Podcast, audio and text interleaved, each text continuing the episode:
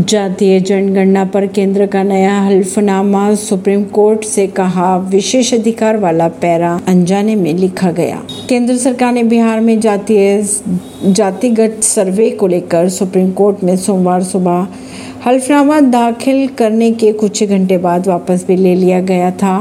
पहले हल्फनामे के पैरा पाँच में लिखा था कि सेंसस एक्ट 1948 के तहत केंद्र के अलावा किसी और सरकार को जनगणना या इससे मिलते जुलती प्रक्रिया को अंजाम देने का अधिकार नहीं है। बाद में इस हिस्से को हटाते हुए नया हल्फनामा दायर कर दिया गया जिसमें पैरा पाँच अनजाने में शामिल हो गया था, ये लिखा गया। परवीन सिंह, नई दिल्ली से।